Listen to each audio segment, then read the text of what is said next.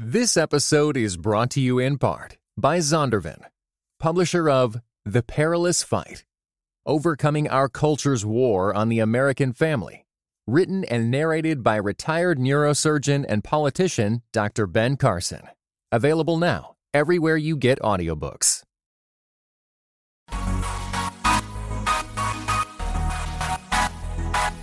Dynamic voices for a diverse church. This is Pass the Mic. Greetings and God bless. Welcome to another episode of Pass the Mic, Dynamic Voices for a Diverse Church, powered by The Witness, a Black Christian collective. I'm your host, Tyler Burns. You can follow me on Twitter at Burns23. Follow at your own risk. And thank you all so much for joining us today. And before we get into this wonderful conversation, I want to remind you that the PTM Live Tour is in full swing, and we will be live in New York City, the Big Apple on Friday, June 1st. It is quickly approaching. Do not miss it. It's going to be a wonderful time. You can get all the details for the NYC show and all the other scheduled PTM tour dates over at passthemiclive.com. We hope to see you all there. So our conversation today is special. A little while ago, I had the opportunity to interview writer and speaker Austin Channing Brown, and I'm so glad to finally get this out. I've been ready to release this since the second we ended our recording. And Austin just released a book entitled I'm Still Here Black Dignity in a World Made for Whiteness. And it has been tearing up the charts on Amazon and receiving rave reviews. So I hope you go and pick that up either on Amazon or at your local bookstore because you should support Black women. You know how we do around here. Don't delay. You can go over to austinchanning.com to get more information about the book and her work. And I'll say this I- have had the privilege of interviewing a number of people, many of whom are personal heroes. But this is one of the most refreshing conversations I've ever had on the mic. The laughs that you hear are genuine, the honesty is raw. And Austin has this palpable joy that beams through everything she says here on this pod and on others that I've heard her in. It was an honor to read her work and an even greater honor to have this conversation with Austin Channing Brown here on Pass the Mic. I hope you enjoy it. Austin, thank you so much for coming on Pass the Mic. I'm so glad to be here. Now, your book is I'm Still Here Black Dignity in a World Made for Whiteness. And so I open up the book, and the first thing I read is White people are exhausted. I said, Wow. wow, no punches pulled whatsoever. I was like, okay, so this is what we're doing. I was this, like, okay, yeah, this is what we're doing. I was, not, I'm just going to admit to you, I wasn't ready. I skipped over the table of contents. So I normally I go through the table of contents, I get a feel for what's going I'll on. See. But I skipped over it, and I was like, wow. So I kind of ruined it for everyone else. Hopefully, they still it still has the same effect for them. But in reality, you know, a lot of people can resonate with what you're saying, and you talk about some initial reasons why you were exhausted as a young girl. Right. How much has that exhaustion grown over the past few years? Yeah. You know, uh, in some ways, it's an ongoing exhaustion. I think in my younger years, it was hard because I hadn't quite embraced my name. So having mm, having mm. the name Austin, and for stupid reasons, right? like, right, like right. being of the generation that um, had keychains with our names on them. Right. And the keychains were always blue for Austin. You know, and I wanted right. that makes one. sense. You know? that makes sense though. I mean, that's a legitimate beef. you know what I'm saying? Right. And so um but the the more that I have learned to embody my own name, the more it doesn't phase me. But it can still be exhausting to walk into a room and have everyone expect you to be a white man um, and to see the reaction. I think that's what's hard. I, I think it makes sense, you know, that you know, if I had any other boy's name, the same thing would happen, right? it would be like, mm-hmm. wait, what? Um, but I, th- I think it's the, it's the second guessing. It's the hmm. like, what, what if we had known? If we had known this was a black woman, yeah, right? Like it's, it's that, it's that, it's that two seconds where people are reassessing me. That's awkward. It was just fascinating in the book to think about the ways in which you're facing just another layer. Uh, right. You're black, you're a woman, and now you have this name that people, and you, you, talked about how the librarian was like, Is this your card? Is this really you? Yes. Are you sure this is you? And just to think about that, I mean, how was that for your identity? And in a weird way, did it train you to become yes. used to being ostracized? In some ways, it did. Um, I, I have definitely learned to prepare myself for that reaction. Uh, but but I will say this, and I don't think I I talked about this too much in the book. That at the same time that my mother told me, you know, that she named me Austin so that people would assume that I was a white male. In that same sentence, she said to me, "Now we know that once you get to the interview for anything, we know you'll excel. We know you'll hmm. be amazing. Wow. You'll blow the doors off the place. We just had to get you to the interview." Wow. And so huh. in that, she made it clear that it wasn't about me, right? It wasn't a failing on my part. It was a failing on society's part. But I did then have this thing where like, once I got to the interview, I had to figure out how to nail it, right? right, of course. But having that confidence, you know, having them express confidence exactly. in you like that is exactly. really powerful. And I feel like that is a thing that Black parents have to do, right? In the same sentence mm-hmm. that we're like, here's what society is going to be like for you. It's also, but I know you can achieve and I know you can do this and you are so smart and you are so intelligent and you're so funny and you're, you know, you're so all these things um, and so I feel hmm. like my parents were really just doing maybe slightly extreme by giving me a white male name, but really still at the heart, just doing what most black parents have to do in this country.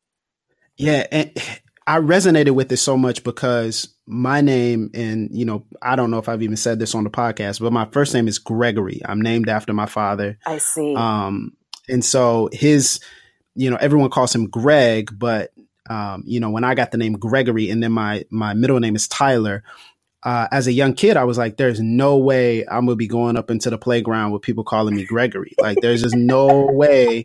Tyler isn't that much better, but Gregory definitely It was just too much. And I hear you. It was just too much. and so my brother, who's about nine years younger than me, uh, his name is Wellington. And when they were coming up with the names, I just stopped them and I said, hold up. Why are y'all giving us these names? Because right. I'm just going around my black friends and they don't have these right. names. And why right. And, and they're like, well, we, we want you to they said something to the to the effect of we want you to have a certain type of name, a, a dignified name, mm-hmm. so that you when you step into the room, people know what to expect. I see. And I was like, man, but still, like that's not a cool name. I don't have any cool nicknames, none of that.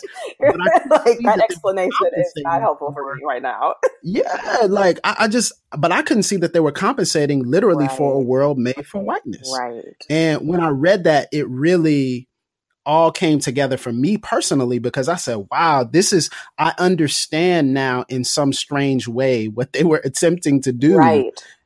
And what they were attempting to push forward. And so it's, it's your book really has this interesting way of bringing out some of these themes that have kind of been hidden for a while mm-hmm. dialogues that maybe would have been had in black homes mm-hmm. or in mm-hmm. uh, black centric circles but not in the public not in the masses right is there any is there any comfort in that that now we're having these conversations wide open for everyone to hear and see or is that maybe a, a double edged sword? I think it's definitely a double edged sword. I feel really um, proud of this book, um, but I, to be truthful, the thing that I kept saying to my publisher and my editors is that if white people all go out and buy this book, but it doesn't resonate at all with black folks, then I have failed.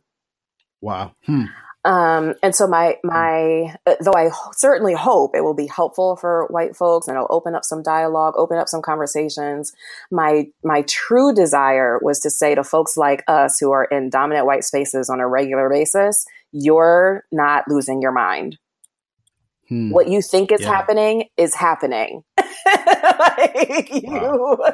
you, your experience hmm. is real and it is shared, you know, because um, because we can often be just one of like two or three or five people who are having the same experience among hundreds of others who are having an entirely different experience. And mm. so I really just wanted to say to us, um, the way you perceive reality is true. Hmm. And you don't have to wait for white folks to validate what you are experiencing. Let me try to give language to this. Let me try and paint a picture. Let me try and tell you my stories so that you now have the language to be able to express that to whom you want. You know, you're actually the second black woman who said that I've heard say that recently. Hmm. Um, one of the friends of our uh, of our show, Michelle Higgins. Yes. I was listening to a podcast that she was on. Michelle is amazing, by the way. And I was listening her. to a podcast that she was on, and she talked about how she crafted her speech at Urbana for black yes. people. It was for black folks. And so hearing her talk on the Kaleidoscope podcast about that, I was just like, wow, this is just really fascinating. Um, and then to hear you say that, and then now we're kind of in this place of transitioning from more of a white center space yeah. to really calling ourselves a black Christian collective, really owning blackness, like what that means. Yes. Um, is is that something that you feel is a movement that can penetrate mm-hmm. the mainstream of evangelical mm. American church mm. culture? Mm. Or is that something that is constantly just going to be on the margin, so to speak, or the prophetic? Um, yeah. Is that is that what's going to be? Where do you see that falling in line with the American wow, church? Wow, that's a good question. Um, so I want to be very careful here. Sure, I yeah, think. no, no. Yeah. this is just coming up for you. Yeah. You just had such a good answer, so now I'm just kind of like, hmm, like where, where, can we go with this? Such a good question. So I think, I think the Black church has always been a part of changing systems of injustice. Mm-hmm. Front lines in the center, um, yes. that prophetic voice, um, bodies on the line. Um, books that have lasted generations.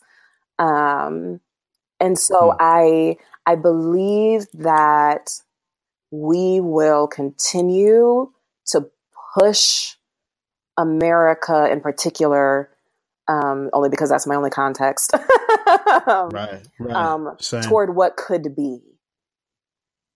But mm. I hmm. don't want to put blackness in the situation where we are Christ, right? Where we are the martyred, the murdered, mm. um, in order to save white folks from themselves. You know what I'm saying? So I want to walk a, a, fine line here and say that yes. who we are naturally, our understanding of freedom, our understanding of love and grace and mercy, our understanding of family, will naturally change the world, ha- always has, hmm. always will. Um, but whether or not um, whiteness will be overcome by anything other than Jesus coming back, come on, that that's it. that remains to be yeah. seen. right, right, and that that's so that's such a good balance, I think, because I think many times people step into majority culture spaces and they step into those spaces and people expect them to fix an issue yes. or fix a problem. And you talk about this in the book, you know, with the whole idea of relational defense, yes. right? So this idea that you step into a place and at the moment, I'll actually read just a, a section yeah, of this. Uh, from the book. You said, when this narrative of goodness is disrupted by the unplanned utterance of racial slurs, jokes, rants, or their kind, whiteness has perfected another tool for defending its innocence. It, I call it the relational defense. It happens in the media all the time. A government official, teacher, pastor, or principal is caught on tape saying something that is clearly racist, but rather than confess and seek transformation, the person defends their goodness by appealing to the relationships of those who know them. I love that you just put language that's so vivid and that's so true and I think sometimes there's an expectation on Black people to come in and correct yes. without addressing the relational defense, yes. right? So it's how do you how do you balance these realities even if you are still in a white centered right. space without being the martyr, without being the doormat that everyone walks oh, on? it's so hard. yes. It's so hard. And I hope, I hope that one thing that I've done in the book is one laid out my journey between being the super vocal one and being pretty silent mm-hmm. and then being vocal again and then being afraid and then right the difference between realizing who I could be in school versus who I could be when I had some benefits attached to my job. Right. Um, you know, because it's it's so hard. It's so damn hard. And um hmm. I think I think uh, this is so unfair like an unfair answer, but I think context matters. Right. I think when mm-hmm. when it's your supervisor who is using this defense, yes. maybe you can't say anything. Like maybe you just should be quiet and hold on to your job and you know talk about it with a friend. I don't know. Wow. Um, but that's that's so wise though. That's know, a very wise I mean, because I wanted this book to really be rooted in the realities that we face. Black folks have a lot of hope, like ultimate hope, you know, um, mm-hmm. hope in what will be, hope in the future, hope in Jesus coming, hope in heaven, and and and that's wonderful, and I do too. But I live right now in 2018. Come on. And so I Come really want to, you know, I want to stay rooted in what black men and and women and children and you know our our our teachers and our ministry leaders and our urban leaders mm. and you know and what we are really facing and the risks that come with speaking with trying to tear down that defense and say listen i don't care if you are married to a black person i don't care if you have a child who's black like you just said something racist like I don't hmm. care who you're in relationship with. Maybe you should rethink that relationship. You know, like I don't, you might right. you might want to do some internal investigations. That's um, it. But it's hard. And, and it's hard. And you kind of touch on this idea of context. And what I find is that in churches, in America generally and broadly, but also specifically within churches, there's there are these different camps that you can fall into. Mm-hmm. And so the camps tend to kind of take on a life of their own as it relates to speaking about race yeah. in that particular context. Yes. So you have people who just push racial reconciliation. Then you have people who push kind of mutual responsibility. Mm-hmm. There's the people who say, no, justice is core to the gospel. And then there's activists. Mm-hmm. And then there's so many different things that there's so many different things that I'm leaving out as well, right. groups and camps yep. that I'm yep. leaving out. But you know, what do you think about where you fall? Yeah. And and which camp you would be in? Is there do you do you even think about it like that? Is that something is that even how you process it? Because I think as this justice conversation is is you know resuscitated so to speak, mm-hmm. it seems as though people are picking camps. Right. Uh, it, do you see that? And how do you feel like you fall in the midst yeah, of that conversation? I honestly i try really hard um, to sit in the seat as a learner because i'm very clear um, about what my work in this looks like and what it doesn't look like. So i am not an organizer and you don't want me to be. Right. Same. uh, look, I'm right there with Street. you. We will not have the permit we were supposed to have. Like it will be all bad. You don't want me. I might be able to give a good speech. Yeah, like I'll talk, you know what I'm saying? I mean, I'm not gonna, yeah.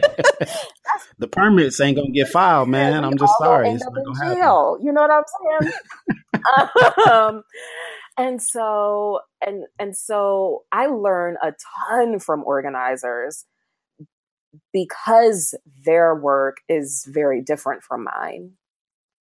And I try really hard to get to the core of what people mean when they're coming up with those new terms. So hmm. is is is mutuality the same thing as um, um, as equality, or is it the same hmm. thing as seeking equity? Right? Is hmm. when you say um, reconciliation, uh, do you mean having coffee with folks? Or do you mean seeking justice so that our relationship is healthy? Um, mm. You know what I mean? Wow. So I try really hard to sort of dig into the language rather than being afraid of it and feeling like I need to choose a camp mm. and say, mm. um, I am a learner. I only own one small piece of of this. I am a writer. That's what I am. Every now and again, I get to lead a workshop or I get to, you know, right. do something else, um, preach or something like that. But ultimately, I'm a writer. Um, and so I need to learn from all the other different areas where people are working for justice.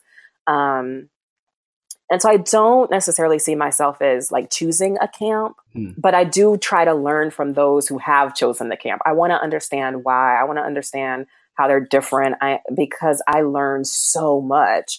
They the, all those those views have the potential to change my own worldview and the way hmm. that I write and what I write about and how I understand um, the justice issues that we face. So I try. This is why I love Twitter because it is a free yeah. education. Look, people been talking bad about Twitter. Listen. I don't listen. I understand. I understand. Twitter's got its dark it side too, but I love Twitter. I love it. I wish Twitter gave out certificates because I swear I would have about five of them. what I have learned. You would. Trust me, you would. So yeah, so I find I find Twitter to be really helpful in unpacking that language and having articles that explain um, why certain terms have been chosen. Um, yeah, I think it's extraordinarily helpful. And it's the primary way, at least right now, that I participate in justice conversations. And I'm grateful for that. As you think about, you know, your participation in the justice conversation, what is wrapped up in the black dignity that you're talking about in the book is black womanhood. And we recognize here at Pass the Mic, and it's something that, to our shame, we didn't recognize earlier, but we recognize keenly that being black is tough enough, but being a black woman mm. and a black woman who speaks boldly about justice, it is very not just difficult, but it is also very dangerous right. as well. Right. How have you protected your dignity, not just as black, but also as a black woman in the context of so much misogyny and misogynoir that you see and experience constantly? Um, uh, friendship. That is an honest to goodness mm. truth. Friendship. Um, I I could not have walked the journey that I've walked alone. And if I was going to add just one more chapter um, to this book, it would be on sisterhood and Black girl friendships. Um, wow. Um, I think it's I think it's the one thing that's that's missing from this book. Um, now that I'm you know f- ten steps away from it and it's about to be released. Hmm. um, um right. But having other Black women in my life as mentors, as friends, as sisters and play cousins, sisters in the church, um, elders who hmm. lay hands, women who preach, um, women who sing, you know, like all the different, um, yeah. all the different connections that Black women make with each other, sitting in the beauty shop, you know, getting my hair yes. did, you know, um, that was vital with a capital V. hmm. um, in the Come midst on. of working in some white ministries, to be able to occupy a space that was defined by Black womanhood um, was necessary for my survival. Hmm. Um, yeah. yeah. So I would I would say a primary primary are are other black women are the reason that I've survived. And in the book, you talk about this idea of Sankofa and how you said in, a very well written phrase, you said it collapsed the distance between your your history and your now. Yeah. And it kind of speaks to this whole idea as well of sisterhood, of brotherhood, that when we find more about each other, we can't help but be captured by how beautiful our story yes. is, even in the midst of such violent oppression, yes. such violent injustice. What was your experience of Sankofa like, and, and how have you advised other people as they go on that journey, or how have you influenced them to, to just take that leap mm-hmm. of of figuring out what Sankofa looks like for them in their context. Yeah. You know, speaking of, of, that particular trip, even I went on that trip three times. Um, wow. Hmm. And and I have friends who have been on it in like double digits. They're in like 15, 16, 17 land. Um, wow. Yes.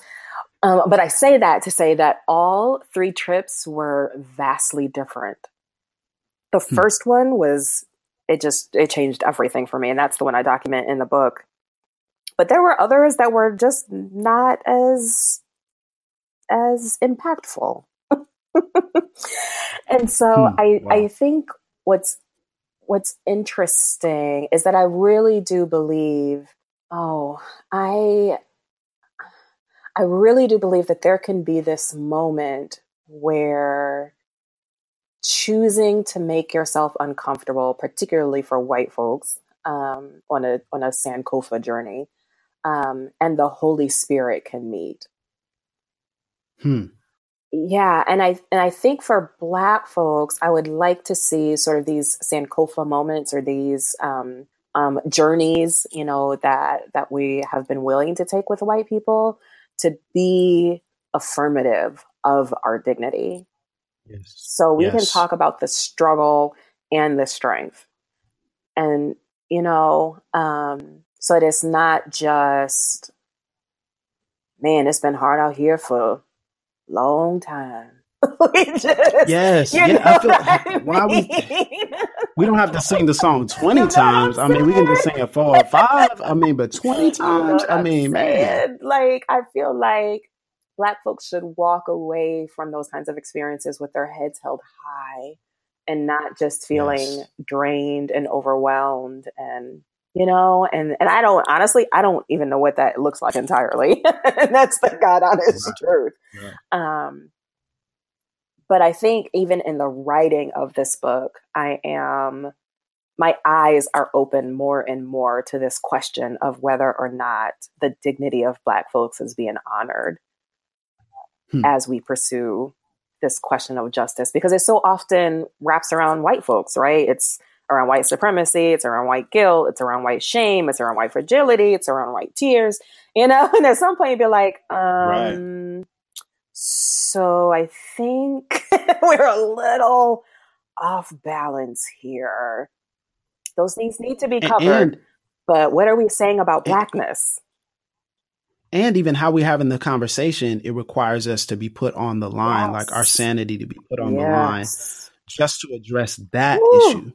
And so we're not even getting to the strength part, but we have to convince you that we've struggled enough for you to Lord care and then and then we're we're being beaten up for yes. that and it feels like a debate it feels like we're trying to prove yes. who we are to people and, and i think you know it's really it's really encouraging and liberating to read the way that you write because it it, it feels so free it feels like you know what we're trying to achieve here i'll pass the mic is just as open and as free a voice for our black Christian brothers and sisters and our black brothers and sisters, um, expanding that out even um, as possible so that there's a sense of catharsis, yeah. there's healing, there's that opportunity for dignity. Yeah. But when I when I read the book, I was like, man, this actually feels like what it should be. This feels like where we're going. This feels like what we want to hit. How many how long did it take you to perfect that? the ability just to be free in your skin You'll still explain. You'll still be gracious. You'll still do all of that, terms. but you want, yeah. yeah, on your terms. How long did it take you to to to achieve that and perfect that voice? You know, um, I was really, really changed by um, the Black Lives Matter movement. Hmm. Yeah, talk about that. You know, it's it's. I think like ma- most Black folks, it's not that I didn't know about injustice, right? It's not that I thought injustice had disappeared or that we were all equal and you know but but the the videos um, of black folks dying in the streets the response right just to be able to say the phrase black lives matter um, hmm. wow you know like there was just something about hmm. that moment that really did um, fundamentally changed the way that I wrote. Um, because I recognized, I think I finally put all the pieces together, right? I feel like there was this piece right. about my name and there was this piece about white ministries and there was this right? Like it was all these pieces and parts but i feel like black lives matter just like threw it all together for me. And yes. and it, hmm. it, really did it fundamentally changed the way that i wrote. And i'll tell you the the the freedom that black women have because of social media our ability to generate content that we are interested our ability to share quotes about people that we admire um, the ability to read about what other black women are doing across the country to facilitate justice and healing. Um, the ways that black folks can now galvanize around TV shows and you know mm. and and and really prove in a way our worth and by worth I don't mean dignity in that sense I mean like dollars like can prove that yes you know what absolutely. I mean prove our creativity prove our you know the things that we create will move will move mountains will move the world hello Black Panther Wakanda forever yes come on come on Wakanda forever you know? um so I feel like the, the both of those, and of course, Black Lives Matter is intertwined with social media, right? Um, yes. Um, but yeah, the the freedom that I witness in other Black women, um, both currently Black women who are doing amazing things all over this country, um, as well as historic. So, for example, I I I think this was maybe in the Netflix documentary for Nina Simone where it talked, hmm. I think it talked about um, her going before an audience, and the audience was largely white. I think there were maybe two black folks in the audience. It was like a handful of black folks in the audience. And at some point, that mm-hmm. woman stopped that concert and said to the handful of black folks in the audience, This one is for you. I'm here for you. Hmm. And I thought, well, good Lord, can we do that? Can we go into all white spaces and mm. point to the two black folks in the audience and say, I'm here for you? I affirm you. Wow. This is for you. I'm singing for you. I'm here because you are like, that is so powerful. And so I feel like that's, hmm. yeah. And, and all the black women who have done that, Angela Davis and um, Bell Hooks, and, you know, like just yes. so oh many women, so many womanists um, who have just fundamentally changed for me what is possible and how I get to show up and how I get to determine how I show up in the world. Um, and I'm still figuring it out. I'm still learning. Right. Um, but I'm trying. I'm trying to practice what it looks like to be a free black woman. You know, that's that's really encouraging because it was similar for me in the sense that Black Lives Matter was, I think, the first time that I really started to question if I had been ashamed, deeply ashamed mm. of the mm. way that God made me. And I hear you. And there were other points, you know, there's there's points when you're called the N-word, when you're violently threatened. Yes. You know, all these things that yes. that black people we just we just brush it off, we keep moving, or we're traumatized right. by it, but we still have to live and we still have to function That's right. In this society. But Black Lives Matter in a strange way was far more dignifying than much of the theology yes. that I had learned Yes. so I was trying to figure out, man, why is this so? Why do why do I feel so taken by this movement?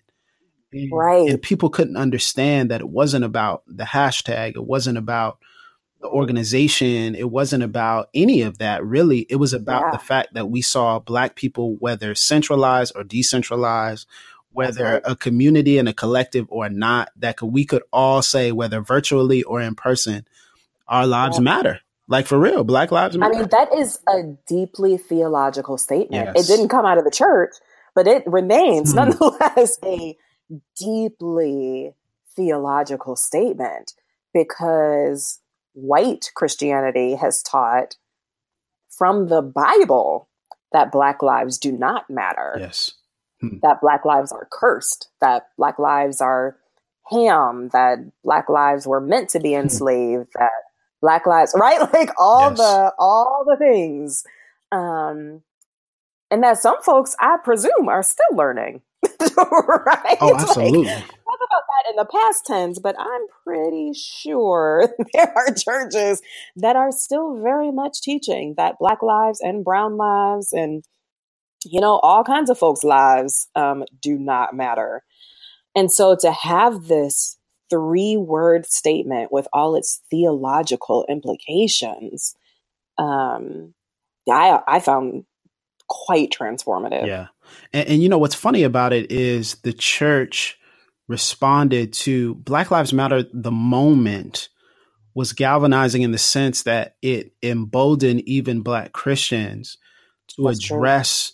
The the blatant and covert racism that existed within not just their individual churches but within the entire system of evangelicalism right. and within the American church. And so as you think about that, it's just sad to see that the church has not responded. The church did not respond with grace. And right. church, by and large, has not responded with an embrace, but more of uh, well, you know, yeah, the, obviously the statement's true. Not sitting in the statement, not recognizing the theology of the statement. Well, yeah, I mean, it's true. I mean, we all believe that. Well, no, not all of us do. Do you? right. We don't because our actions show something completely different. That's I mean, right. you know, That's right. And as and white Christians have all kinds of um, foibles, shall we call them, mm. um, to protect themselves from that. Right. Yes. So I think another one is um, we just need to love each other. Right? Yeah. Love trumps hate. um, do you know what I mean? Yeah, like, like, what does that mean, man? Like, what you talking about? And that's the question. What does that mean? If you agree with the statement Black Lives Matter, then what does that mean? What does that mean for your life? What does that mean for your words? What does that mean for your family? What does that mean for your workplace? You know, what does that mean? And folks don't want to answer that question. wow. Well, you know, I kind of want to end our time and discussion, which has been so freeing and refreshing for me, and I know it will be for for many of our listeners as well. But it, it's it's really interesting to hear us talk about the church and to hear you and and other people discuss how this has adjusted your theology because I think whenever there's any sort of conflict as it relates to societal suffering and oppression and injustice, we naturally, and I think Black people have done this historically, look up to the heavens and say, God, do you see this? Mm-hmm. And Lord, are you going to do something about this? Yeah. How has this journey of finding Black dignity in a world made for whiteness affected your theology, affected your view of God? And yeah. were there any crisis moments? And if so, how are I don't want to assume you've gotten through them because I think sometimes we say that, you know, people have written books, so mm-hmm. they've their struggles in the rear view and, you know, they're past right. so they don't struggle. Got it know. all figured out. yeah, which is such a lie, you know, it's so unhelpful. But but how are you working through those crisis moments, you know, those theodicy moments, um, in light of of everything that you're you're discovering and and that you're writing? I think that the the the biggest one that I am still uncovering um, is God's relationship to humanity and to our humanness. Mm-hmm. Um, I think, um, though I don't know if it was ever explicit, I do think I grew up under um, sort of a an unspoken understanding that God wanted me to be more spirit than human. Hmm. That something about humanity is is bad and you know sex not good um, right. until you know until right? right. Um, you know you can't watch these movies you can't say these words you can't be around those people um, you know just a lot of a lot of rules for trying to keep our humanness um, tamed hmm. and and i think i'm beginning to to wonder what it meant for God to be human, not just so that hmm. God could die and come back, but for God to have lived a human life of 30 plus years, hmm. um, right before ministry, that God was just like hanging out, walking around. Wow. You know, and so so what does that what does that mean? Maybe I don't have to be so afraid of pleasure. Maybe I don't have to be so afraid of being free. Maybe mm. I don't have to be so afraid of um, of all the things you know we Christians are taught that we're not supposed to be into, like right, right. hip hop and yes, rap you know what I mean? Judging the way people dress and judging the way It's folks culture. talk. I mean, man, who you know what I'm saying? Like maybe we don't have to be afraid Mm. of the things that we have created. Maybe it's okay to enjoy the things that we've created. Maybe that's part of how God created us. And maybe maybe God delights in that. Hmm. What if God delights in hip hop? Do you know what I'm saying? Like- Yeah. so I think that's where where I'm at is is is allowing allowing myself to wonder if God is enjoying Black dignity, um, and that I can enjoy it too in all of its facets, in all of its facets, hood and suburban and rich and poor and you know the diaspora. I haven't even begun. I mean, I have like barely scratched the surface of going beyond just African Americans in America. Isn't that crazy? Um, That's I mean, it's crazy. It is, cra- but like the diaspora, like you know, yes. So that's what I would say. That um, that God, what does it mean for God to delight in blackness? Hmm. Um, yeah. Wow. Well, the book is I'm Still Here Black Dignity in a World Made for Whiteness. And I think you're going to get a little bit of a book spike from PTM listeners because everyone who heard this knows that you have some phenomenal insights, Austin. And we're just really excited to support your work, support your ministry. And if people want to continue supporting outside of even just the book, is, is there any way is there anything you want them to give to uh to to send you to support you know what what are some new projects that you want people to, to uh, attach themselves to outside of just the book Yeah, that's a great question. So I think I'm going to try to um, maybe do like a little mini, teeny, tiny book tour um, Awesome. after this releases. So I would love to meet folks so they can just stay tuned um, to my website and Facebook and or Twitter. Um, and then I think I'm also, once the book releases, I'm going to do a discussion guide hmm and I'm going to put some videos together of me talking to other folks about the content of the book um, that I hope will like the the the package will serve as a good way to to sort of dive into the book for those who want to do so as a group. Um, so yes, I got some more stuff coming. So I would just say look out. Um, website, Facebook, and Twitter. well i'm excited for that because that's when the discussion guide comes out or the videos come out that's just an excuse for us to bring you back here on Pass the Mic it would be so listen much fun. It's been too really good Jemar is gonna be so jealous i'm sorry Jemar but this has just been too good. You just have to bring me back, Jemar. we do we do austin thank you so much for your time for your work Thank you. we're so blessed and refreshed by it Oh, this was a fantastic conversation. Thanks for having me.